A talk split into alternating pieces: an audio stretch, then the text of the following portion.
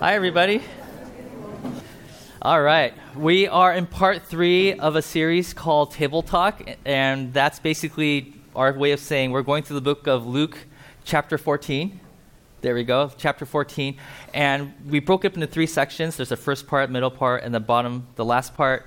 And uh, the reason we're calling this table talk is because the majority of this chapter takes place at a dinner table at a banquet where Jesus is talking to some religious people. And so uh, let's today we're going to be looking at verses 25 through 35. All right, so let me recap what's, what we. So if this is your first time with us, or if you've missed us, or you know missed part of the, the series, I'm just going to update you on what's been going on. Um, so in the first section of Luke chapter 14, Jesus is having this conversation with these religious people, and these religious people are saying like, you know, they're basically talking as if the main goal in their life is to work up the ladder of the religious order. Okay, and then the second section of the Bible, uh, of the Bible, of Luke chapter 14, uh, these people, as they're having a conversation, Jesus basically tells them, if you think this is what it's all about, if you think it's all about just gaining as much as you can, so that so that you know God would say, "Hey, well done, you Pharisees, for you know working up the religious ladder." It's like you've got it all wrong. So the recap is basically this: Jesus shared his frustration about people who want to be blessed but not participate in his mission. These people are saying, yeah, you know, God has blessed me with all this money, or God has blessed me with all this health, or all this power, or all this influence. And the fact that they're using it as a way to boast themselves and not help the people that God has called them to help, Jesus is saying, I'm so frustrated with you. That middle section of Luke chapter 14 is basically Jesus being vulnerable, saying, You know what it feels like to be God? It hurts. It feels like I'm being used. Uh, he's saying, I feel rejected that I would do my part of the promise. The, the, you know, we made a deal, like, I will bless you so you could bless other people. Like, I've been blessing you, and it turns out you were just using me. Right? You want to know what it feels like to be God? It feels like I'm embarrassed. I'm ashamed. I feel misrepresented by the people who promised to, to, to serve the world through me. Um, I feel frustrated. Another way of saying this is I feel heartbroken.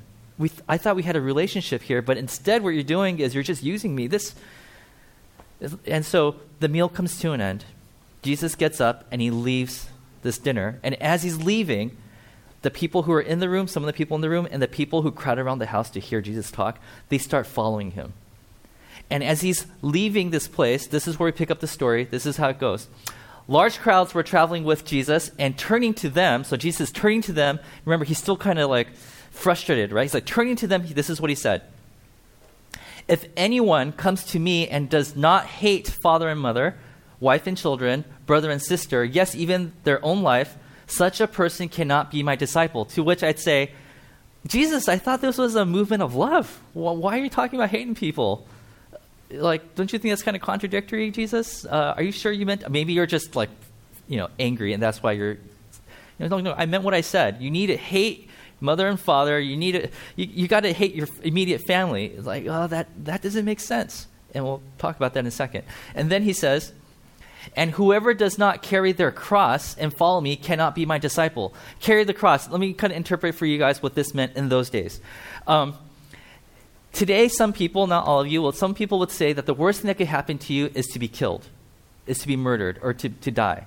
In those days, that was not the worst thing you could wish upon your enemy because the worst thing, because let's just say you stood for something and then you got killed doing that. You're dying as a martyr, and therefore that's not such a bad thing. Your movement carries on. But the worst thing that could happen to you, and there's like writings in ancient Hebrew, like uh, writings back then that even say things like this, which says, the worst thing you could wish upon your enemy is to put them to shame. Because if they're put to shame, any word they say has no more weight. Like if you got caught doing something you're not supposed to do, right? And you stand there and you make a statement, and no matter how true that statement is, people are going to say, yeah, but consider the source. Look, this person, you know, like you lose all credibility in society if you have shame. So shame was the worst thing that could happen to you back then. And so the Roman Empire, who were trying to take over the world basically at the time, they basically said this. They said, what we're going to do is we're going to reintroduce, there's an old, you know, this, this, this form of death, a death penalty that was created by the Persians, but we're going to reintroduce it in a worse way called crucifixion. And what this is, is that we're going to hang somebody on the cross, but not just that.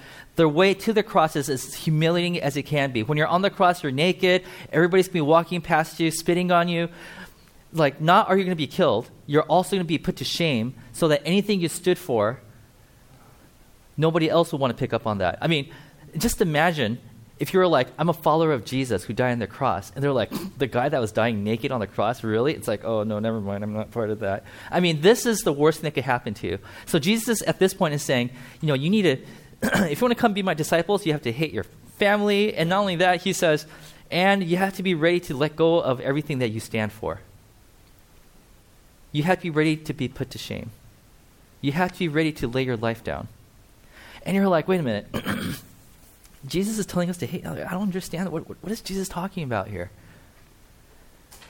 And so the scholar, his name is N.T. Wright, he put it this way. He said, well, if you were to look at Jesus as a friend who says you need to hate your family, you need to hate everybody, you got to hate your own life, it's like, he sounds like a jealous friend, like, or a jealous boyfriend or girlfriend. You know what I'm talking about? It's like, hey, Kaz, who are you talking to? Uh, just some girl from a long time ago. Like, oh, well, what did you talk about? I'm like, well, we're just you know, catching up. It's like, oh, well, you need to stop talking to her because you can't have any friends because I'm enough for you. You know, like, okay, my wife is not like that. This is one of my ex. Girl, anyways, okay, but right, but you don't know which one I'm talking about. Anyways, okay. okay, no, but it sounds like a really bad jealous friend, right? A jealous friend who says like, "You should have no other friend but me because that's all that matters," right? And it's like, "Oh, Jesus, Jesus sounds like a really jealous friend. Is this who our God is? Is this who we're supposed to follow?" Or in, in another instance, NT Wright, he says, "Or do you seem like as a politician, like somebody running for office, like somebody running for president?" You know, like because that's not a really good pitch. Like hey, if you want to vote for me, if you want me to be your president, then then you need to, you know, hate your family and you need to get you know, carry your cross. Like that's not even a good pitch, right? So what is Jesus trying to do here? And so N.T. Wright, he puts it into this perspective that I think will, fit, will help us understand what he's trying to do here. He says this Supposing, instead of a politician, we think of the leader, uh, him as a leader of a great expedition. Let's go on. He says, forging a way through a high and dangerous mountain pass to bring urgent medical aid uh, to villagers cut off from the rest of the world. He says, if you see Jesus in this statement right here, he made right here, not as a politician, not as a jealous friend, but more as a person who's trying to lead a group of people to help out a village that really needs medical aid, right? Then I think he'll start to understand more what Jesus is trying to do here. Next part. He says, If you want to come any further, the leader says, you'll have to leave your packs behind. From here on out, the path is too steep to carry all that stuff. You probably won't find it again. He said, Don't get attached to your things because if you do, you might not be able to finish the journey. And then he says this He says, And you better send your last postcard home. This is a dangerous route, and it's very likely that several of us won't make it back. And then he concludes this section by saying this We can understand that, can't we? If we were to say that that's what Jesus was trying to accomplish, we totally get that. I mean, we may not like the sound of it, but we can see why it would make sense. These scholars are saying what Jesus is telling us to do is not like, if you want to follow me, you can't have any other person to love but me. He's not saying being a Christian equals hating your family. That's not what he's saying here. As a matter of fact, when it comes to the whole thing about hate your family, this is what he says. He says, Jesus is not denying the importance of close family. He thinks it's a great thing. It's a movement of love. Family is important. But when there is an urgent task to be done, as there now is, then everything else, including your own life, one's own life, must be put at risk for the sake of the kingdom. Jesus is saying that there is this urgent call to fix the broken world. The world has fallen apart. And he's saying, We need people to come fix the world with me. Who's with me? And by the way, if you're going to come with me, you're going to miss out on some of the things that you hold close to your heart. And so don't get attached to them. I mean, this call isn't for everybody, is it? Because a lot of us, we're just attached to things that we just love. These are our treasures. What he's trying to say here is this if you follow Jesus, you are now a part of something greater than yourself. This isn't about you. I, have heard people say this. They say, hey, if you want to be a Christian, I'll give you joy. You know, God will give you blessings. God will do this for you. And yes, those things are true. But that's not the goal of Christianity. The goal of Christianity is not to make you more comfortable. The goal of Christianity is not so that one day I could have some benefits that I wouldn't have had if I didn't follow Jesus. Yes, that's a part of it, but that's not the goal of it. I heard that if I follow Jesus, I'll have heaven at the end. Yes, sure, that's great. But if that's the reason why you're following Jesus, he says, you can't be my disciple. What he's saying, rather, is this He says, sometimes an attachment to your treasures will get in the way of participating in God's mission.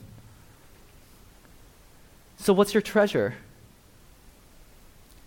Jesus says, if your treasure is your family, and one day God says, I need you to do something that's going to be crazy, and you know what? You might not be able to come back to your family one day, which was the case in the first century.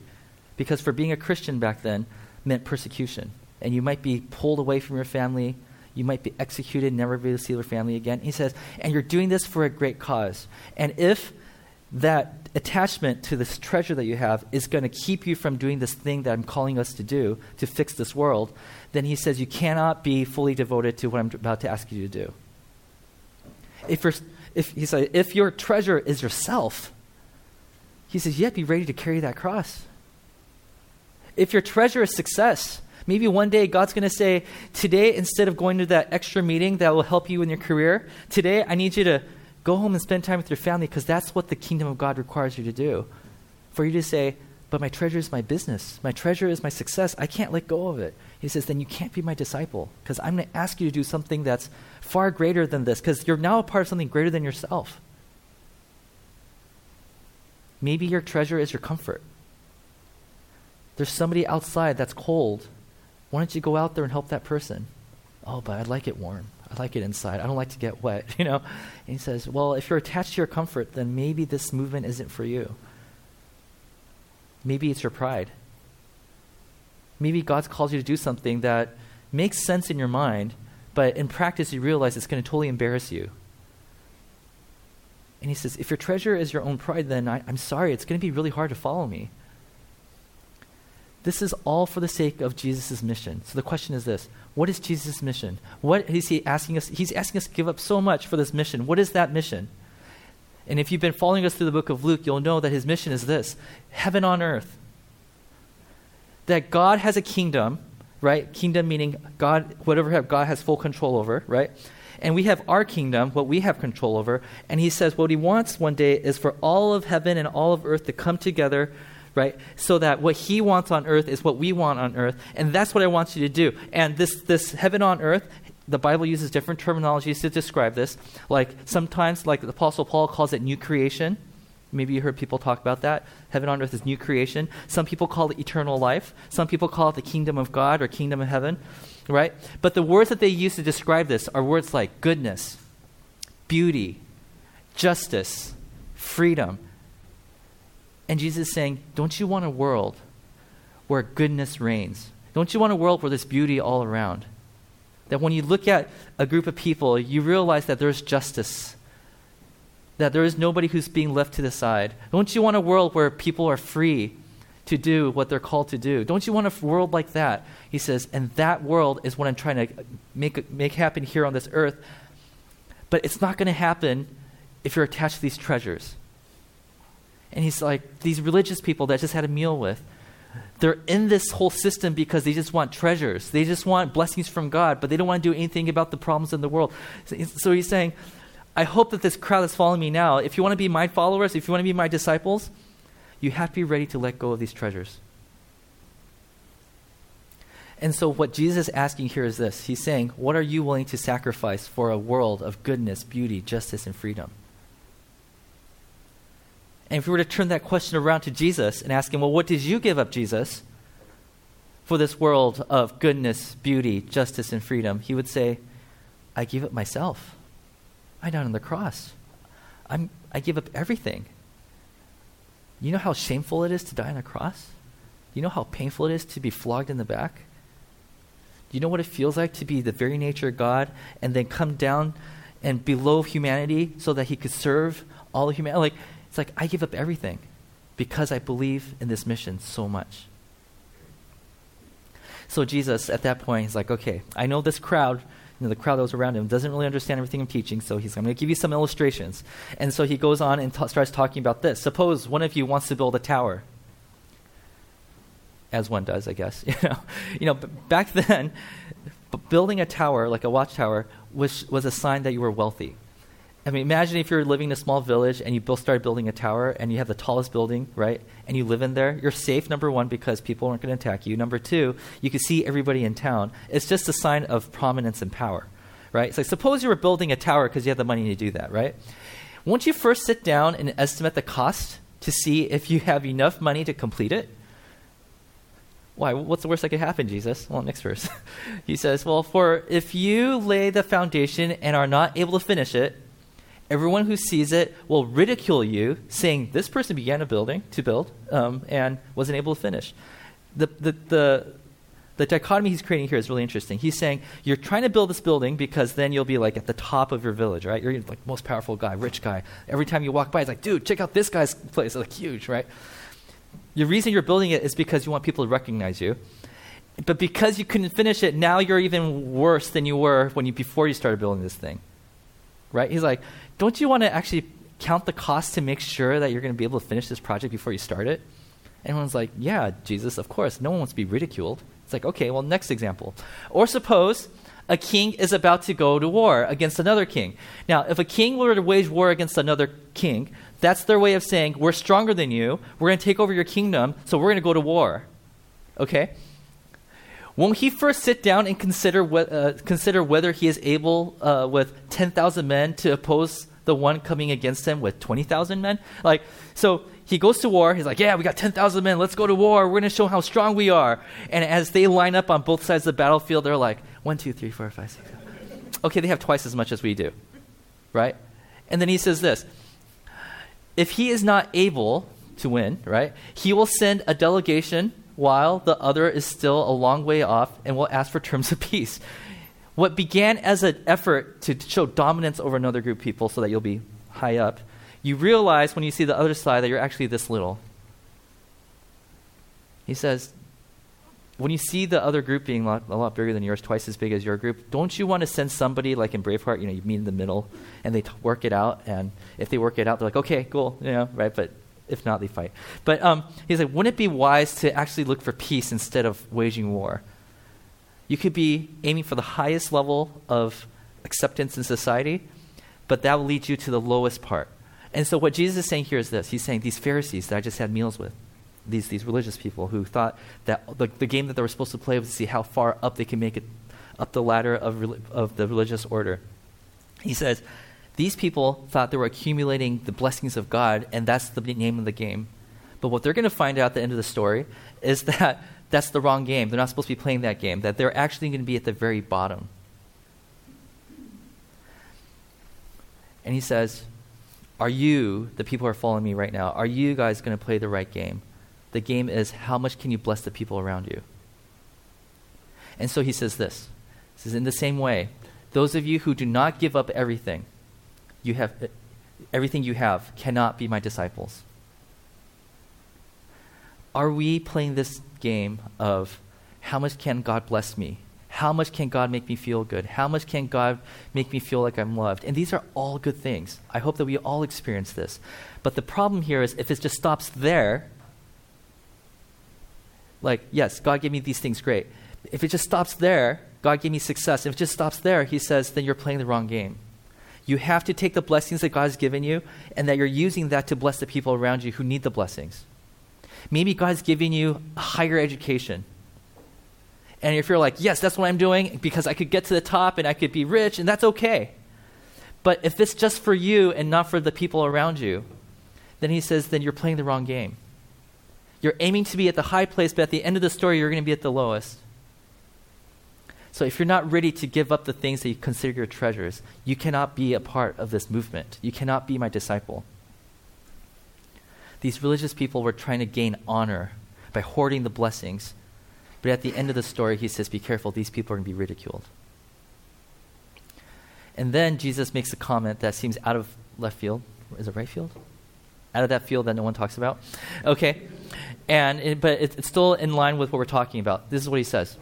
Salt is good. Like, who's talking about salt, Jesus, right? Salt is good. Now, let me stop right there. Salt, now, you've heard people say, if you've been going to church, you've heard people say that church, you like, oh, Christians are the salt of the earth. Yes, that's what the Bible says. But before Christians received that title as being the salt of the earth, the people in the Old Testament the people of God, were, the Jews were considered to be the salt of the earth. So he's talking to those people right now. He says, You people from Israel, you Jews, you, you are the salt of the earth, and salt is good. But if it loses its saltiness, how can it be made salty again? He says, The very thing that I've called you to do, you're not doing. It's like these religious people has failed us. They failed me.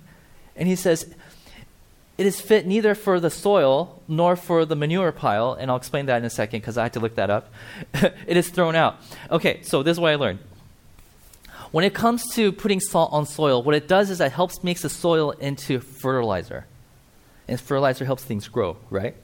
When it comes to manure pile, sometimes weeds start growing out of the manure pile, and you throw salt on it to make the plants dry up so it dies really fast. So what he's saying here is you Jewish religious leaders, you had one job. And the job was this you were supposed to help nurture the things that are good, that is from God. You're supposed to help it grow, right, by creating manure, right, by creating fertilizer. But at the same time, if you see weeds growing out, it was your job to make sure that it died really fast. That was your thing, to, to keep heaven on earth and the hell on earth, I want you to just destroy. That was your job. That was your job. And um, yeah, you didn't do that. So the question I have for you is can salt that's lost its saltiness, can it be made salty again? He says, Your ties to your treasure is causing you to miss the main point. Your ties, the, the, the, fact that you can't let go of the treasures that He's given us, He's like, that, that is causing us to lose our saltiness. And then He concludes His speech by saying this Whoever has ears to hear, let him hear. And that's his way of saying, if what I just told you doesn't hit home, if it doesn't really speak to your heart, then I don't know, if, I, I don't know who could help you.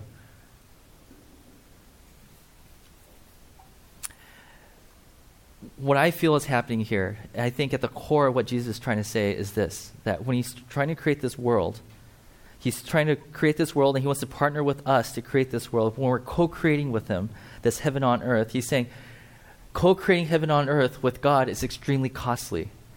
Creating a world of beauty and justice and a world where people have unity and people, you know, amongst diversity, like, like that stuff, yeah, you could, w- you could pray for it, you could wish for it, right? You could say how much, how good it is. But in order to actually make it happen here on earth, it's going to cost somebody something. It's very costly. And what he's saying in the same breath is this disciples are those who are willing to pay that price. Are we willing to be a part of this movement? If you are a disciple of Jesus, sometimes it's going to cost you a lot. And the more we're attached to our treasures, the less likely we are to pay that price. And Jesus is saying, if you want to be my disciples, you have to be willing to let go of the things that are most dear to you. And so after Jesus dies on the cross and starts, you know, and just fuels this movement for thousands of years to come, I, I was looking through the scriptures to see, or are there any examples of people who did this? And yeah, there's like this name, guy named Paul who's basically done it like the whole time he's in the Bible, right? But I'm like, is there like normal people? Are there other people who were able to let go of their treasures for the sake of this movement, for the sake of being a disciple? And towards the end of the Bible, there's a book called Philemon. And if you don't like reading, there's only one chapter, so there's only verse. They doesn't say. It doesn't even say chapter one. It just says verse one. So, um, and in that story, Philemon is basically this rich guy. He he owns slaves, and back in those days, slaves were a little different. Okay, um, slaves is not some. You're not going to go invade a land and take people and make them your slaves. That's not how it worked back then. At least in Israel, it didn't work that way. The way it worked was if you are struggling financially, and you and you can't make your payments then the person you're indebted to, you become a slave of until you're able to pay that off. So that means that the master in this situation, Philemon, he took money out of his pocket to pay for something, and he never got paid back, and that's why this person, his name is Onesimus, is a slave to Philemon. Okay, that's, that's the story right now. And one day Onesimus takes off, runs away, runaway slave, right? And he ends up in jail somewhere where he meets Paul, the apostle, who was also in jail, and they had this conversation. And as they're talking, Onesimus is like, Yes, I want to be a follower of Jesus. I want to be a disciple of Jesus. I want to buy into whatever that you're talking about here. And he's like, That's great. The first act is, I need you to go back to your master, to Philemon. And that, and it's like, Well, I, how am I supposed to face him? And Paul's like, Don't worry, I know Philemon. I'm going to write a letter. You go back to your master with this letter, and everything's going to be fine. So that's that letter that we're going to be looking at right now. This is verse 12. It says, I'm sending him, that's Onesimus, who is my very heart, back to you. It's like, while we were in prison together, we became bros. Like, we, were, we got really close, right? I would have liked uh, to keep him with me so that he could take your place in helping me while I am in chains for the gospel. He says, I wish I could just keep Onesimus for myself because I know that together we could do some amazing things. We could do things for Jesus that, that you know, I could do I could do better with them than if I were to just do it by myself. But I I did not want to do anything without your consent so that any favor you do would not seem forced but would be voluntary. It's like, what I'm about to ask you to do, Philemon, I'm not going to force you to do this. This only works if you say, yeah, I'm willing to do it. Like if this is voluntary on your part. So I'm not going to tell you what to do, although I am like, you know, older than you and I am like the Paul, you know, um, I'm not going to tell you what to do. I just want you to, make, to know that you have the freedom to do whatever you want. You need to do this voluntarily because you are connected to Jesus. Perhaps, he says, perhaps the reason he was separated from you for a little while was that you might have him back forever. He's like, you know, maybe the reason he ran away was part of God's plan. He ran away, met me, now he's coming back to you, and now he could be with you, not because he's obligated to be with you, but he could be with you forever because he's now your brother. Brother? What do you mean, brother? I thought he was my slave. He's like, Paul's like, let me explain.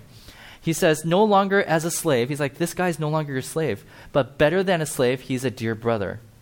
He is very dear to me, but even dearer to you, both as a fellow man and as a brother in the Lord. What Paul is saying here is, is mind blowing. He's saying, I know, Philemon, that by accepting him back, not as your slave, but as a brother, you're losing a lot of money that's owed to you. Lots and lots of money. Remember, the reason he's a slave in the first place is because you paid something and he couldn't pay you back, and that's why he owes because he owes you now, right? And he says, I want you to make him your brother, meaning the debt that you have for him, just forgive it. And I'm not going to force you to do this. Even though I can, I'm not going to force you to do this. It has to be voluntary because you're a follower of Jesus. And then he says this Cons- so if you consider me a partner, like, you know, you're my friend, right? welcome him as you would welcome me. If he has done you any wrong or owes you anything, charge it to me. He says, remember, this is voluntary. So if you're like, no, I still want my money, it's like, then I'll pay for it. But I wish you would do this voluntarily. I wish you would take him back as your brother. But if not, don't worry, I'll pay for that, whatever he owes you. Now, we don't know how the story ends up. We don't know, the, we don't have a follow up letter on this, right? But knowing that slaves are indebted people to the master, that means that Philemon's in a position right now where if he were to do the right thing because he's, he wants to partner with Jesus to create heaven on earth, the right thing for him to do is to forgive the debt, lose the money, take the loss, and accept him as a brother. So, if Philemon's goal was wealth, then this is loss. However, if Philemon's goal was new creation, heaven on earth, then this is gain. This is the point that Paul is making here. And this is the same point that Jesus was making. He's saying, if the goal of your life is to work up the ladder of the religious order, then you're playing the right game. You just hoard all God's blessings and don't pass it out to anybody else good job, you did it, right? But he's like, but that's where your heart, that's where, you know, that, that's not the game we're playing. The game here is, that we're playing, is how can you bring heaven on earth? How can you contribute to, to new creation? How can you bring God's kingdom to the people around us? And if that's your goal, then giving up your wealth is a small price to pay. This is why Jesus says if you're stuck with your treasures, if you're attached to it, then you can't be my disciple because you will always make the wrong decisions. You'll make decisions that doesn't lead us closer to the kingdom of God. You'll take us one step away from being part of the kingdom of God. So we're going to take this and turn it on us. If God asked you to be generous, there's somebody that's in need. Is this to you? Is it a gain or is it loss? Oh man, I just gave up 20 bucks but but you fed somebody that need. It's like yeah, but I just I was going to buy something else today, but it's like, well, is that a loss to you or is that a gain to you? Or how about this? If God brought someone that is not like you, if your goal is to be in a homogeneous society, If your goal is to be surrounded by people who, are, who look just like you, think just like you, act just like you, have a similar background to you, if that's your goal, and then somebody, God brings in somebody into the group that doesn't look like you at all or doesn't think like you, would you consider that a loss or a gain? You see, you find out what your treasures are really quickly by asking these tough questions, right? Or how about this? If God asked you to change your goals, your future goals, maybe for you students, it's, I think you need to change your major.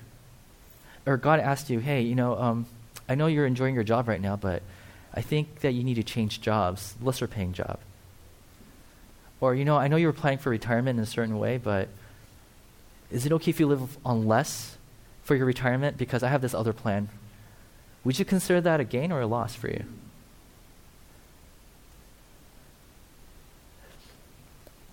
The question that Jesus is asking is this What do you value over new creation? Because that's your treasure. And he says, as long as you're connected and attached to that treasure, you're not going to be able to be my disciple.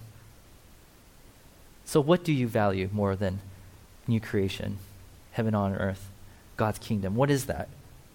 And Jesus looked into the crowd and said, For some of you, it's your family. Family's good. Jesus wants people to have good, strong families, healthy families. Right? That's a blessing from God. Maybe is it your health? Is, you know, health is good. I hope everybody here gets healthy, healthier this year. you know, whatever your New Year's resolution is. I hope you eat well, and you, you know, I hope, and I hope people have money. You know, I hope you guys don't struggle with money this year. I hope you don't have any of that stuff because God has blessed you. But if those blessings keep you from the mission of God, then He says, you can't be my disciples. And so, in the Christian circle, and also outside this Christian circle, we use a term we call this surrender. Are we willing to surrender to Jesus? Are we willing to take a back seat and say, Your will be done, not my will be done? Are we willing to say, My comfort is not as important as the world's well being? If it means that I have to do this so that the world could benefit in this way, then so be it. This is what Jesus is asking, and maybe even someone would say is demanding from his disciples. So if you call yourself a disciple of Jesus, we have to ask this tough question What do you value over new creation? What do you value over new creation? So, what we're going to do is we're going to close in time of prayer. But during this time of prayer, I want you to really dig deep in your heart. What do you value over new creation? And what can you surrender and say, this is something I'm willing to give up today? God has called me to do this, and I know that the reason I'm not doing that is because I just want to hoard onto this thing that God has given me. What is that thing? And once you figure out what that thing is, once the Spirit says, Yeah, I know, knock, knock your heart, uh, I, I want to let you know this is the reason why you're not fully devoted to me. In whatever way you do, I want you to give it up to God today. Amen? All right, let's pray.